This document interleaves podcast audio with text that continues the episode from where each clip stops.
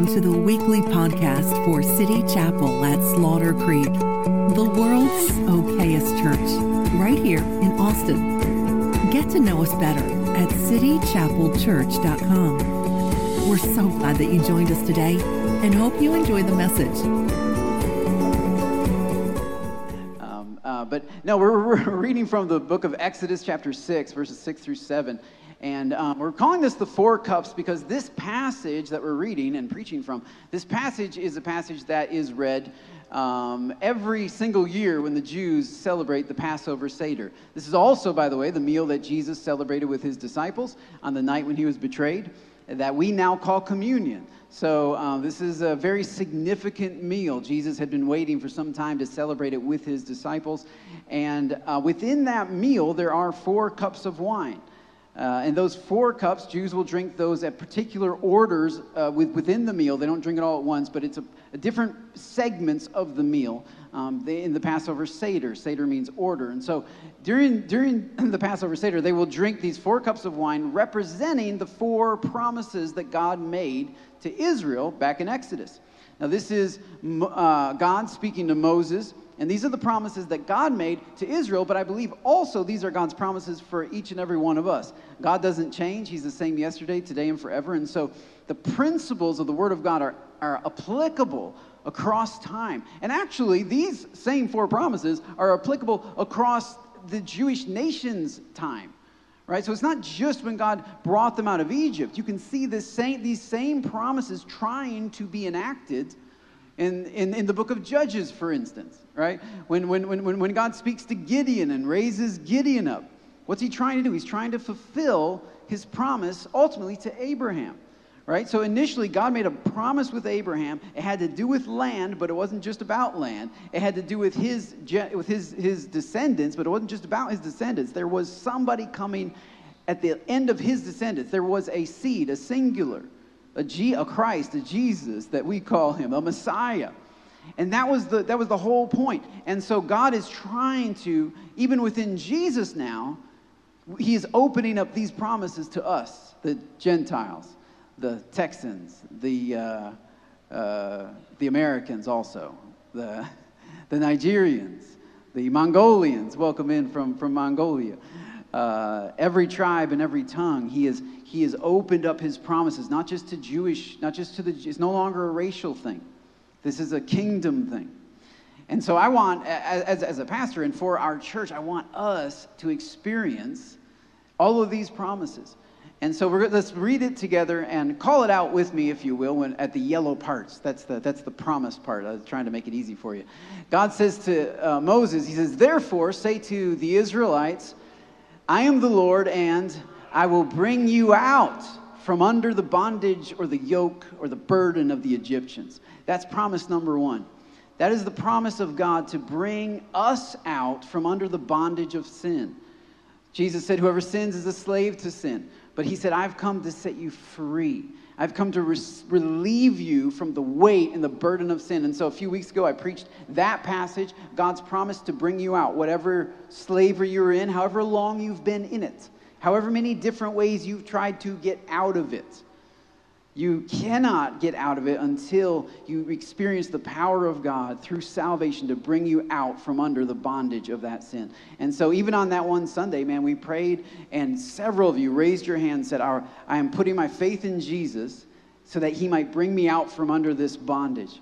And that, that happens instantaneously. Scripture says that as soon as we believe, that that's when that new birth begins. That's when that new, that process begins of him just bringing us out. That happened for the Egyptians in one night, right? One morning they were slaves, the next day they weren't. And so that's that's the idea. This is a quick process. So man, I'm so thankful for everybody who uh, a few weeks ago and even just in January, everybody that was born again in January. Can we give it up for everybody that got born again in January 2023? And the good news is, January's not over. So you can still be born again in January 2023 if you put your faith in Jesus today. It's that simple to say, I believe that Jesus died for my sin. He rose again on the third day, and He can remove from me this burden. He has the power to do that. And so when you put faith in him and believe in him, that's when he removes the burden of sin. And so this is his promise I will bring you out from under the yoke of the Egyptians. And then, secondly, he says, I will free you. That's terrible. All right. So, secondly, he says, I will free you from being slaves to them. So, the first promise had to do with their location. They were under the bondage of the Egyptians. The second promise had to do with their identity. I will free you from being. I will free you. I will change what you are. I will change what you call yourself. I will change how you think about yourself. And the Jews call this the cup of deliverance because that is deliverance. Deliverance isn't just uh, demon casting out, right? Where you somebody lays hands on somebody and they shake and froth and, and roll around. That does happen. so there is that kind of deliverance. But most of the kind of deliverance that most of us need is not so much from demonic possession or oppression, it's really from our past. The stuff in our past that comes back to haunt us, that comes up, that rises up. And so we preached about that, how the Jews got to the Red Sea and suddenly turned around them and their past is coming back to get them. And so for everyone, and we had a lot of people just raise their hands and say, Man, I feel like God is God is calling me into this cup of deliverance. I'm standing in front of a Red Sea and he wants to bring me into deliverance. And how does God do that? Well, he says, he says right here, I'll free you from being slaves to them. And the way that he did it for the Jewish people was, we read from Psalms, that he led them through the Red Sea like a, like a flock of sheep. So this is how God delivers us. He, he puts us into a family. He puts us into a flock. He gives us some shepherds. Moses and Aaron, Psalm said, were their shepherds. And like a flock of sheep, they went through, right? So God wants to bring us through uh, the barriers that we're facing, and He wants to deliver us from our past. The way He does it is He puts us into families, which is another reason why I'm so. I've, I've felt so good about these 21 days of prayer and fasting that we were meeting in different living rooms because within those circles, that's where change happens. That's where God's power of, for deliverance is revealed. That's where power, like we often sit in rows like we are right now. But real power and real deliverance happens in circles. When we circle up, when we when we gather up, and we when we and when it's more than just sitting here hearing a word from the pastor, but actually, after service, we're going to gather in sort of circles and we're going to eat and we're going to fellowship because it is within that fellowship that you realize you're not alone. It is within that fellowship that you realize that what you're facing, somebody else is also facing or has faced. It is within that fellowship that you realize that, that, that, that we are together in our struggles. And so, even this past Wednesday night, right, we had prayer and worship on Wednesday night, and I just felt that the Lord was just leading us to gather up in circles. And uh, there, there wasn't a whole lot of us here, but whoever was here, there's like five or six little circles of four or five people. And, and I said, let's just pray for each other. Let's, let's hold, let's lay hands on each other and pray for each other. And it was, and it was awesome to see everybody gathering in circles. And we had some testimonies come out of that, right? Bo, Bolu stood up and shared about how powerful that was for her. And then she actually shared not, not specifics, but that she's going through a difficult time and ask for all of us to circle around her and pray for her.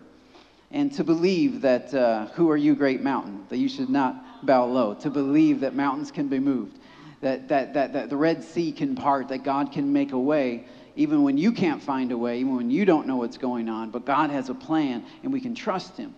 And that's why, that's why, that's why, that's why this cup, the cup of deliverance, I believe is dependent on people coming together that uh, as we gather, as we pray for each other, uh, James puts it like this. He said, he said, confess your sins one to another that you may be healed. You're like, well, wait a minute. I thought I was supposed to confess my sins to God. Well, yes, you are. 1 John 1 9 says, if we confess our sins to him, he's faithful and just to forgive us and to cleanse us from all unrighteousness. But it doesn't say he's faithful and just to heal us.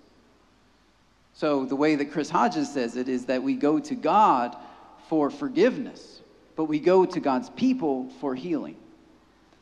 And the truth is, we, we innately know that because as soon as you run into trouble, you start, you always reach out for community. The problem is, most of us have reached out for the wrong people. Your hairdresser doesn't have the best advice. No insult to hairdressers here or barbers, Uh, but I'm just saying, we reach out to people who will sympathize with us. We reach out to people and say, Oh, I'm so sorry for what you're going through. Or we'll, you know, encourage our darker sides and say, oh, that's right, you ought to be mad about that. You know, and, so we reach out for comfort, but we don't, but, but, but, but, but he says, I will, I will deliver you. And so we really should be reaching out for deliverance. We should be reaching out to people who will help us get through the situation, not sit in it. And that is God's people. That is people who are also trying to get through situations. Not perfect, but we're also trying to make it through and I figured a couple things out, and I can share that with you. Maybe you figured a couple things out. Maybe you can share that with me. And so this cup, this cup of deliverance, is seen in circles as we connect with each other. And then he says, I will free you from being slaves to them. And then he says all together, I will redeem you. Yeah, I will redeem you with an outstretched arm and with mighty acts of judgment. We talked about that last Sunday. God's plan for redemption. The Jews call this the cup of redemption. This is his promise to redeem us. And redeem means to, to, to, to put back to an original purpose. Right? So that's where the, the, the, the gift card came in, came in handy. The gift card illustration of the Cheesecake Factory gift card, we redeemed that gift card when we used it. And this is the beauty of God's promise and his plan for us. He desires to use us. He desires to incorporate us in his plan to affect change in the world. He desires to use us. So if you're here today and you're like, oh, I don't know about any of that, no, I'm telling you, God has a plan to use you. Now he wants to he wants to remove those burdens from you first. He wants to get you in a family where where you're being delivered and you're walking through deliverance of past hurts and past wounds and past issues. But the reason for all of that is because he has something for us to do. He has, it's not just pastors and preachers and evangelists who God wants to use. God wants to use every single person here. And He's given gifts to you. He's given gifts inside of you. And some of you haven't even found those yet. So, good news. We're going to help you find those We're going to help you discover those gifts. This Wednesday night, normally, this Wednesday is February 1st. So normally we would have first Wednesday worship on the first Wednesday. But this first Wednesday, we're going to do a little something different, and we're going to discover our spiritual gifts. So if you're interested in discovering your spiritual gifts, just meet us here at the church. Um, 7 o'clock, we'll be here 7 o'clock, and we're going to walk through uh, a process to discover your spiritual gifts. Now, if you've already discovered them, we still would love for you to come to join with us. One, to ask you how are you using those and to see how best you can use those gifts. But two, maybe you can help other people as they're discovering their gifts figure out how to use them. So it's not just Pastor Harry just telling everybody what to do.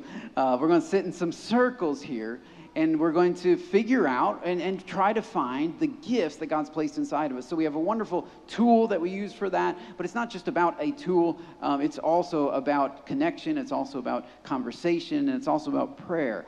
And so there's so much to discovering the gifts God's placed inside of us. And so I want you to join with us this Wednesday night. Um, but we believe that that's God's plan for you, and that's a big part of God's purpose for us is that we would be redeemed, that He would put us into his service, that, we, that we'd be used by God. There's nothing, there's nothing greater than being used by God. It's not, God, trust me, God's not mean. He's not going to like use you in a way that doesn't fit. like, well, your personality is this. Well, I'll do the exact opposite and make you suffer. He's not really about that. It's not the kind of God that he is. Uh, he asks us to trust him sometimes. He doesn't explain everything sometimes. And for us control freaks, that can be a problem. But we do learn to trust him. But, but you find what the, the old hymn, uh, uh, "Twas best for him to have his way in thee." Uh, you, you find afterward that wow, what I thought I wanted wasn't even right for me. The girl I really wanted to date, so thankful I didn't marry her. no amens? Okay, fine. Just me? All right. Yeah. Uh, you have a plan for your life. That's lovely. Proverbs says that, that, that a man plans his steps and thinks ahead. That's great. But God knows what's best. God knows what I need. God knows what fulfills me. God knows. And the sooner I can trust Him, the sooner I can lean in to what He's put inside of me, the better. And uh, if God's called anybody to sing any, at any point, maybe a little, little spiritual gift of, of uh, singing one note. It's only, he got, he got one note. He got one note down. He's work on some other ones. It'd be good to go. Uh, but today, I want to look at this final promise where he says in verse 7, he said, I will take you as my own people. Yeah, that's his promise. The Jews call this, uh, and you can just leave the scripture up, but the, the Jews call this the, the cup of praise, where God says, I will take you as my own people. And then he says, You will be my people, and I will be your God. The Jews call this the cup of praise, the, the cup of uh, praise. Praise means to, to boast or to make much of or to fulfill or to uh, expound on or to shout or to celebrate. And this, I believe, is what all of the cups are supposed to lead to. This is what all the promises of God are supposed to lead us into this life of celebration, into this life of joy, into this life of peace. And it doesn't mean that you don't have problems, it doesn't mean that you don't face things or encounter things, but it does mean that through it all, you have this constant praise, this constant uh, uh, joy that can't be stolen from you by your circumstances, can't be taken from you by relationship problems, that can't be removed from you by the economy. That there's this life, there's this, there's this, there's this praise, and the word for praise in the Hebrew is hallel. And so we, I do have a slide to help illustrate that. So we have a word, a Hebrew word that we say a lot in church. We say hallelujah. And, and hallelujah is really just hallel, uya. and Yah is short for Yahweh or for God. So really, hallelujah just means praise to God or celebrate God or make the most of God or rejoice in God or shout about God. That's what hallelujah means. And so this is God's plan for us is to live a Hallel life, that our life, hallelujah is not just a song uh, that was made popular back in the 80s, but it's not, it's not even just a song, something that we say in church. But, but hallelujah is a, is, a, is a posture of life that we're supposed to live in, that God wants us to live in. That after He's saved you from under the burden of your sin, freed you from slavery to that stuff, then after He's helped deal with your past and put you in a family where you're all moving forward together, and then He's helping you discover why you were created, what's inside of you the plans He has for you, the purpose that He has for your life. That as you're walking out that purpose with your family, having been relieved of your past burden, that then your life is this Hallel. That there's a constant Hallel, there's a constant praise, there's a constant celebration. I may still have troubles, I may still have problems, there, things may not always go my way, but in, in, in, in, in the midst of all of it, I have an ongoing Hallel. I have an ongoing just praise. And so that's what we want to talk to you about today, about how, how God wants to do that. So if we can go back to the scripture, you can see, you can see that, that, that he says, I will take you as my people. And so that, the, the, again, I, I, it sounds like I'm sort of repeating myself, but again, this idea of a team or a people is so crucial to understanding the promises of God. In fact, even with regard to your calling, right? We're going to gather on Wednesday night. We're going to talk about your gifts and your personality and how that fits in with your calling. It's very, individualistic, right? But it's never individualistic. You cannot fulfill your calling by yourself. So uh, no matter, I don't care if you're Billy Graham, you cannot fulfill your calling by yourself. God never gives somebody a gift that they can just use by themselves. He's never like, hey, here's, look at all the spiritual gifts. None of them operate on an island with you and you sitting there talking to you. it's always within community. Look at the, look at the fruit of the Spirit. Not, not, not even the gifts of the Spirit, just the fruit of the Spirit. Is all, it's only seen in community. Love, okay. Well, loving yourself is nice, but love is really seen when you extend that to somebody else. So, so God intended to take us as a people, as a group, as a, as a, as a unit. You know, nowadays it gets kind of popular to say I, I guess because the emergence of online church, I, I see a lot of uh, people saying, well, church is wherever you are, right? And, and, and that's just not true. Because people are like, well, I can just go out in the woods and have church. You can't.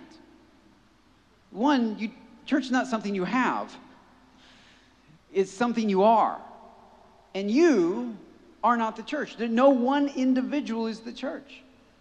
Because the church, is, it's a plural word. In the, in the Greek, it's ekklesia, which means called out ones. Plural, that's ones with an S. So the church itself is a plural word. Now, it might be only two people, that can be the church. It might be three, two or three gathered together, that can be the church. But no one person can be the church. You are not the church, we are the church. I am not the church. We are the church. The church only works when there is a we. It's like, in English, it's like the word team, right? Like you can't say, I am the team. That, that, that doesn't grammatically make sense unless you literally don't have a team. Because when it's just you, that's, that's solo. That's a solo sport, right? Like, it's just you. But a team implies, by its very definition, more than one person. Well, that's what the word church is. The word church implies, by its very definition, more than one person, right? Like, and no one person is the team. I don't, I don't know. I was going to say something. I don't know if it's too soon, so I'm not sure if I should say it or not. But don't say so. Just as an example, just throwing this out there. I thought I would make it. I thought I'd make it relatable to us. So, so Dak Prescott is not the Cowboys. Right? See, you see the difference. See, see, see, see, see, the Cowboys lost last week. That's the entire team. Now, if you're Micah Parsons, you might have some different thoughts about that. And that's fair enough. He can have his thoughts, and throwing two interceptions isn't great. But at the end of the day, Dak is like part of a team. There's a general manager, there's an owner, there's a coach, there's multiple coaches.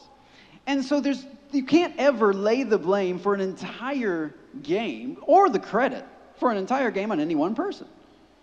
Right? so for us Lions, you know, we used to have Barry Sanders. Barry Sanders wasn't the team. He was the only good player on the team, but he wasn't the team.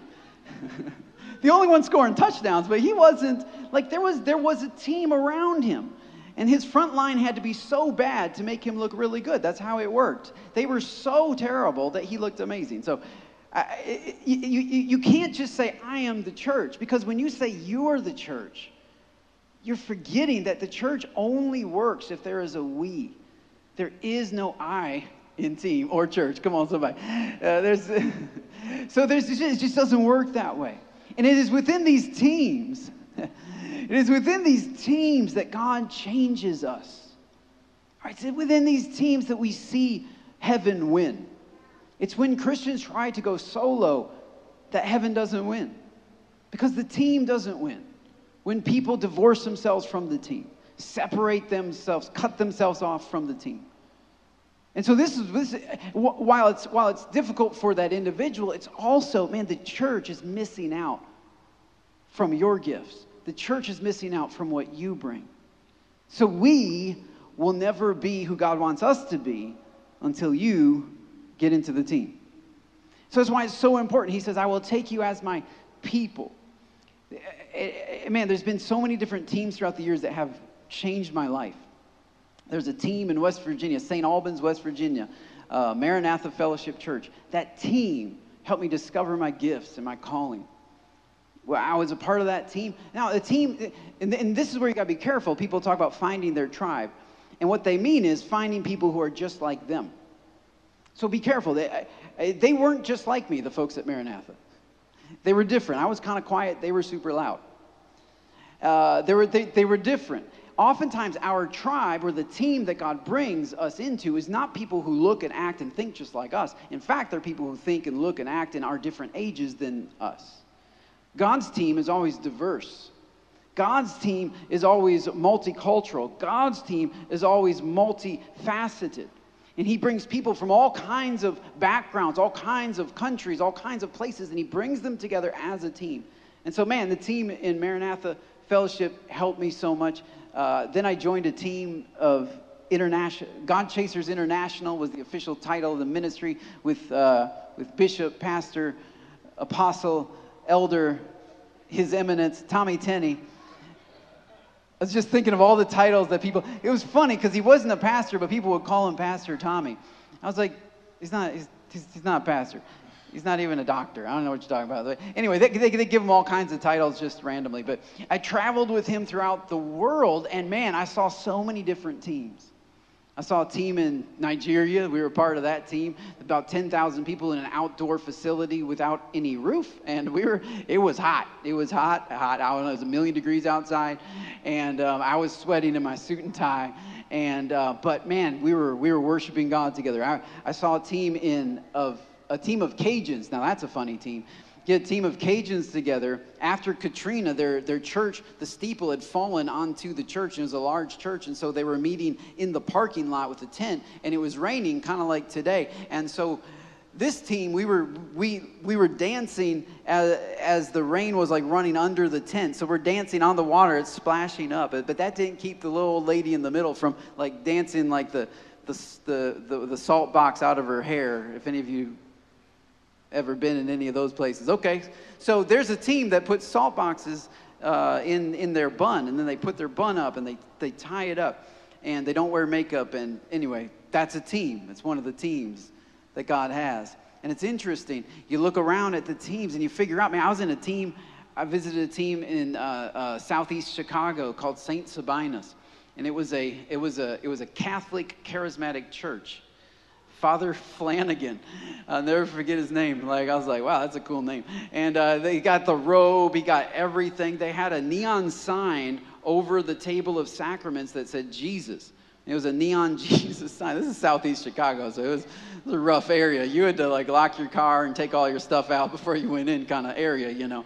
And um, we are in there, but man, folks standing up on pews, shouting, worshiping, praising Jesus. I didn't see one thing about Mary in the whole place. I'm like, oh, these people are kind of like worshiping Jesus. That's a pretty good thing, I would say, for a church to be elevating Jesus ahead of his human mom. So that's great. But man, like you're in all these weird. I, I was in a team in England, the proper churches worship there. And I was, you know, I was just know, uh, like I've seen so many. Uh, just as I traveled with Tommy, I was exposed to teams in uh, uh, in, in San Diego. That was my favorite team, just because of the weather. But San Diego teams, wonderful teams, got some wonderful. But but these teams, and then and then after that, I moved to Texas, and I joined a, a team down in San Marcos called Promised Land San Marcos. And I love that team. We, we left the church, but I still love the team. I love the investment they put into me and the way that they helped me grow and blessed me. And um, man, if, if this church doesn't work out for you, drive down to San Marcos and try out Promised Land. It's a wonderful team of, of, of a church. But you don't, you don't get that if you just come sit on Sunday, listen to a sermon, sing a couple songs, and walk out. You don't actually join the team. Because this right here, this is just this is just like, like in the NFL, I don't know if you watch Hard Knocks, but like after the game, like on Monday, they all come in and they all kind of talk about, you know, uh, some some strategies and this is what the team that's coming up. That's what this is. This is the meeting before the game. This is the meeting where we talk about some strategies. We, we remind ourselves of our purpose. We glorify God because he is, he is over us and He is our reason for living. We remind ourselves, I'm the coach. I kind of pump you guys up. You guys go out, and the game is out there. The game is Monday through Saturday. That's why just simply being a part of the team on Sunday, which means you join the team meetings, but we really could use you out there blocking for somebody. You know what I'm saying? Like, it's another Dak Prescott idea. We just need like give him some time, man. Come on. Just give him like we need like it's great that you're in the meeting. It's wonderful, but could you get out on the field? This is where God's kingdom comes alive when God's people stop getting in the team meeting and they get out on the field and they say, you know what, okay, I'm going to do something to build the kingdom of God this week. I'm going to use my gifts this week in my job, at my school, in my relationships, in a small group care group, whatever it is, I'm going to get together Wednesday night. I'm going to, I'm going to join this team. And it is in joining teams that we see God transform us. I've seen God add to me in every team that I've joined. And I am the person today that I am because it's been a, a combination, a culmination of every team I've been a part of. Every team he's allowed me to be a part of. And I'm so grateful for that. Now, these teams aren't perfect, by the way. right? They got some people, they got some weird folks in them. Every single team I've been a part of, there's some oddballs, you know. There's one in every, there's one in every family, sire. Two in mine, actually. Uh, there's some, some, some odd ones. And uh, it's never me. Just saying. Just saying. And I've always been able to find them. So I, that's how I know I'm not it. I'm like, oh, there they are. And um, yeah, you know, it's never me, obviously. Uh, but man, you're going to rub shoulders with, with people who can help you. You're going to rub shoulders with people who have been there. You're going to rub shoulders with people who are going to sow into you. It's not always going to feel great. You're probably going to disagree sometimes. Even with the coach, you're not going to be happy with but some of his decisions. But man, if you stick with the team, you really grow through it. You really do. And so the question is have you been taken? Because that's what God's promise is I will take you as my people. And then he says, I'll do something else. I will be your God. That's what makes the church team different from all other teams. Right? There's a lot of teams. 49ers represented right down front here. A lot of teams out there. But the difference of the church, the church is a team that has God as its captain. God is its owner, manager, GM. God is over it, which means that what we do is not just in our own power. Which means that as we play this game, as we step out and try to make a difference in this world, we're not just on our own. It's not just about our knowledge, it's not just about our capabilities, but we have God on our side. He says, I'll take you as my people and then I'll get involved. I will be your God. There will be something greater than you, over you, leading you. So that's, that, that's how I want to close today. I told you it was going to be a short sermon. I want to close with the four kinds of people that are in this room. Uh, I got an email a little while back from um, a guy, actually here in Austin. I don't even think he's a Christian, but he's a, he's a business guy, and I love, love a lot of his stuff, so I sign up for his email. And he talked about the four kinds of people in life, and so I adapted a little bit. On the sea of life, we got four kinds of folks, and those four kinds of people are probably in this room right now. First off, we have some drifters. So don't look around, don't, don't stare down your spouse or nudge them, or it's not the time for, for your conviction. Eh, but we got some drifters. Drifters, they just, they just drift. They, they float from place to place. You know, you just kind of float in here because that's just kind of what worked out today. You float in something tomorrow. You, you go to work because, well, you just sort of floated into that job. You're in this relationship because it's just sort of worked out. Uh, drifters, they just kind of, they, they don't have any particular purpose in life, but they're driven, they are driven, we're all driven by something. They're driven rather by difficulty. They're trying to avoid it. So, so any waves, we, want, we, we, don't, we don't want to be near that. So we allow the waves of life to push us in a particular, easier direction. So you get a hold of some driftwood or something, and you hang out on it. And you're like, well, we'll just kind of see, kind of see where this, where this wave takes me. The waves take you places. Difficulty pushes you in particular directions. You got quiet. Okay, maybe we got a few drifters here. All right, 15, 20, I don't know how many. But man, my encouragement to you is that if you would allow God to take you, if you would allow God to put you in a family, by the way, drifters are usually kind of alone. They drift alone. Because, because other people have other goals and they're going off after those other goals, but this person just wants it the easy path, the easiest path possible.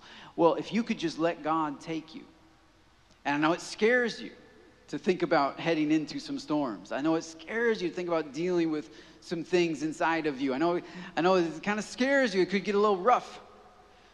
But I'm telling you, if you could see what's on the other side of faithfulness, where God takes you, puts you in a team of people who want to make a difference, who are, who are trying to follow God, and you actually stick with that and you actually weather a couple of things, you would find that the storm's really not that scary you would find that the, that the payoff of purpose is far greater than the risk of pain.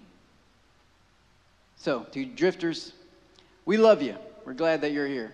Glad you floated on in. I hope you don't keep floating. I hope you allow God to take you because when God takes you, now you're living intentionally. Now you're making decisions intentionally. It's not always the right decisions, right? but you're doing it intentionally. And God helps shape those decisions, and God helps mold those, and, and, and you learn to do more than just hang out on driftwood. The second kind of person in life, and in this room, I assume, would be surfers. I think we actually have a couple of surfers. My wife at one point was trying that out. Surfers are interesting. Surfers look like drifters if you just see them. you know what I mean? Like, walk along the shore, you can't tell the difference between a drifter and a surfer initially because a surfer is laying on his board just watching the horizon, right? And so surfers, they, they look like they're drifting, but really they're looking for the next wave. And as soon as they see the next wave, they paddle like crazy to get out in front of it. So surfers, man, they're like you gotta have some pretty strong lats, and you develop some muscles that I don't have, because it's like you're you're like making a beeline, and, and it's just and pretty much just your hands. You're on your board, and you work your tail off for short periods of time. So so so to all of our surfers in here, I want to speak to you for just a minute. God loves your momentary initiative. God loves your little burst. He developed your lats different than he developed mine, I guess. no, just kidding. That's, that's just laziness on my part. Um, I could be ripped if I wanted to be. Don't want to be. Uh, the cost is not worth the pain, is all I'm saying. You know what I'm saying? No, no. So, so, so surfers, look, here's, here's the deal. God, God loves your initiative. God loves your vision. God loves the fact that you see stuff before other people see stuff. But here's what God wants to do God wants to take you. And what I mean by that is God wants to define your vision. Because surfers are defined by what excites them the most at the moment. Surfers are driven by desire, fun. And there's nothing wrong with fun. But the problem is you'll work really hard for these short, momentary, quick gains. Work really hard to get the girl. And then when you get her, uh, you work really hard to get the job. And then when you get it, uh, as soon as the joy, the fun goes out, the, the, the adventure, as soon as the wave dies down, then you're out looking for the next wave. And you're drifting, you're waiting, and you're waiting. And, and, and, and, and, and, and God created you to see potential and to see ideas and to have these kind of creative moments and, and to have a drive that can stay up all night to get a project done. And that's great, but he, he wants to take you. And when he takes you, you will find that you don't just chase waves. Because what happens is surfers never get very far from the shore. They go out, they come in. They go out, they come in. They go out, they come in. They go out, and they're con- this is this is their life. They never get very far because they're constantly chasing the next high, the next joy, the next pleasure, the next opportunity, the next thing, and, and they focus all their energy on that. And so actually, surfers really, they, they hang out in packs for a while. I don't know if you've watched sur- surfers. There'll, there'll be like five or six, seven of them all watching for waves. But as soon as a wave comes, it's not like, hey, uh, how about I help you get there? No, no, no. It's every man, woman, child for themselves. It's like, I am going for what I want. I'll be with you as long as it works for me. But as soon as I see what I want, if you can't keep up, that's on you. yeah. And God wants to take you as a people. See, sheep don't work like that. They don't charge ahead trying to be the first one to the water. Oh, it's a drink. I'll be the first one there. No, sheep stick together because it's just as important that I get there as it is that you get there.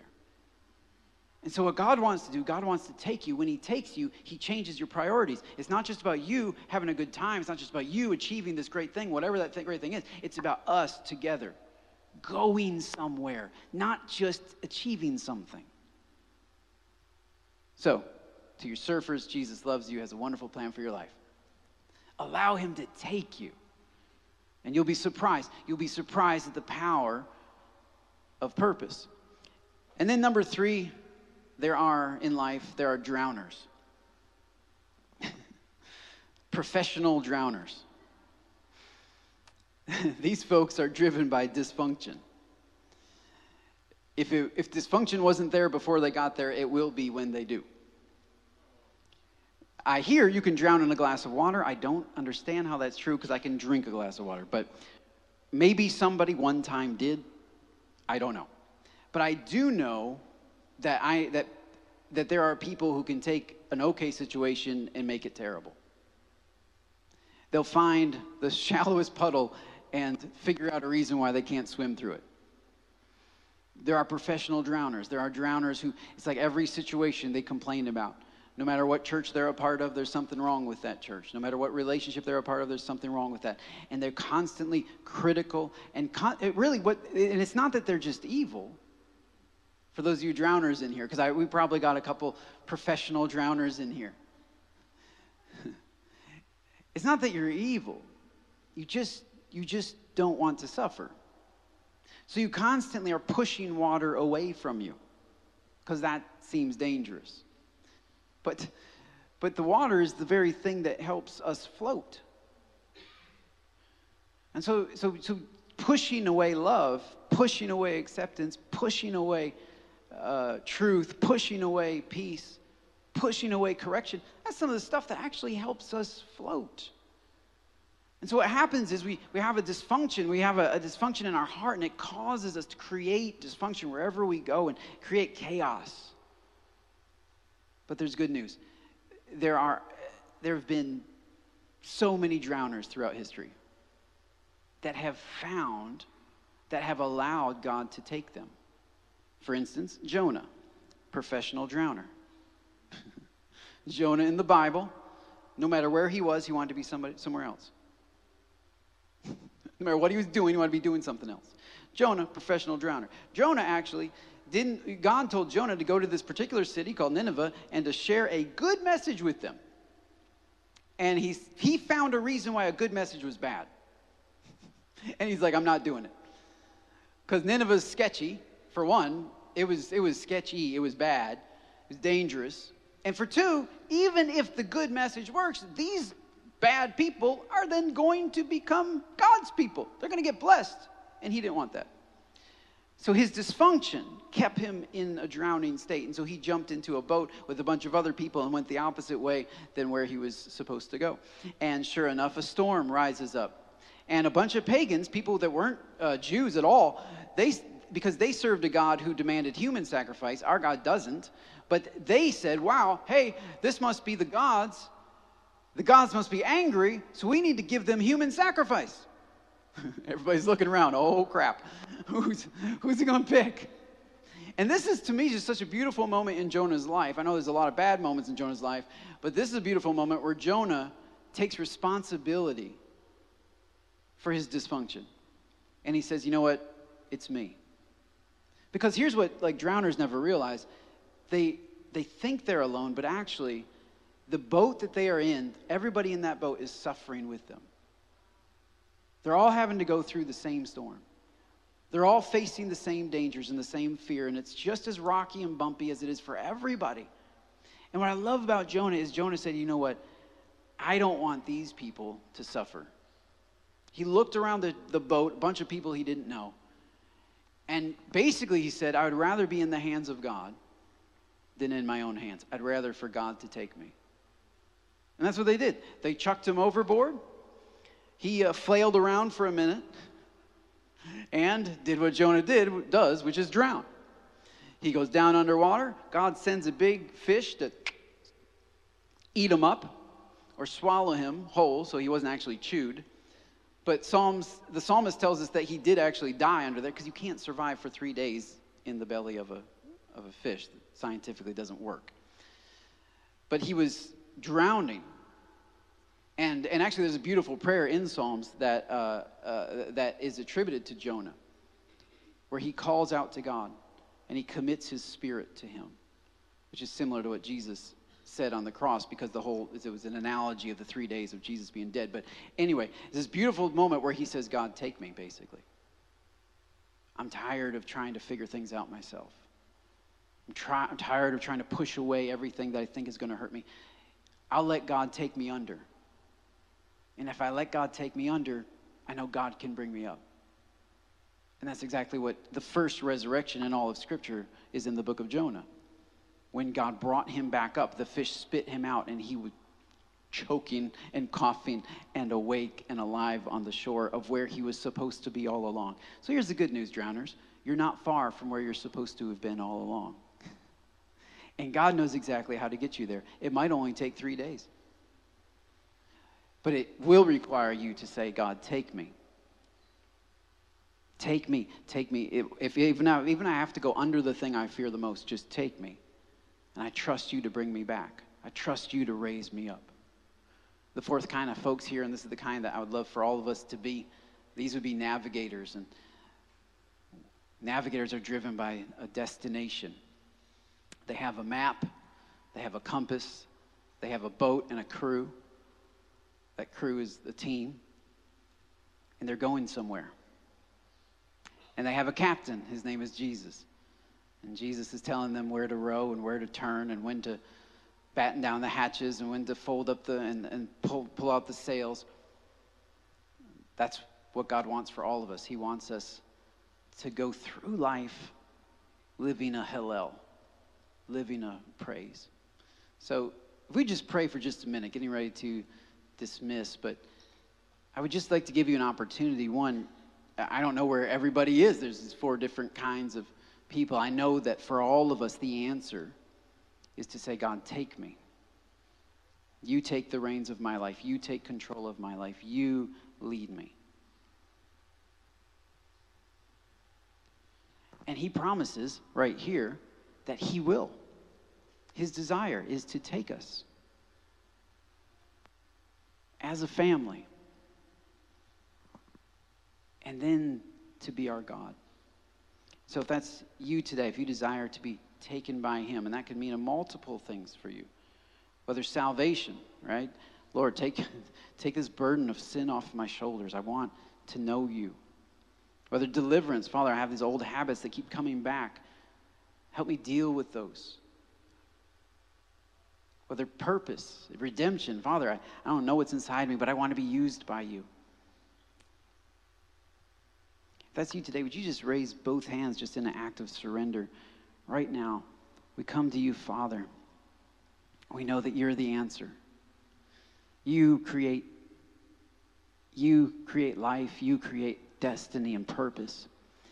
And your word says that you put the lonely in families. You place us where we want, where you want us to go. We right now we surrender to you, Father. Come take us.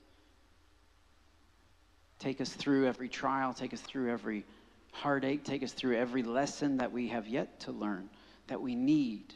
Take us and be our God, be in charge, be our captain, be our Lord. Take the reins of our life, as it were, the steering wheel. We want to follow you. In Jesus' name we pray. Amen.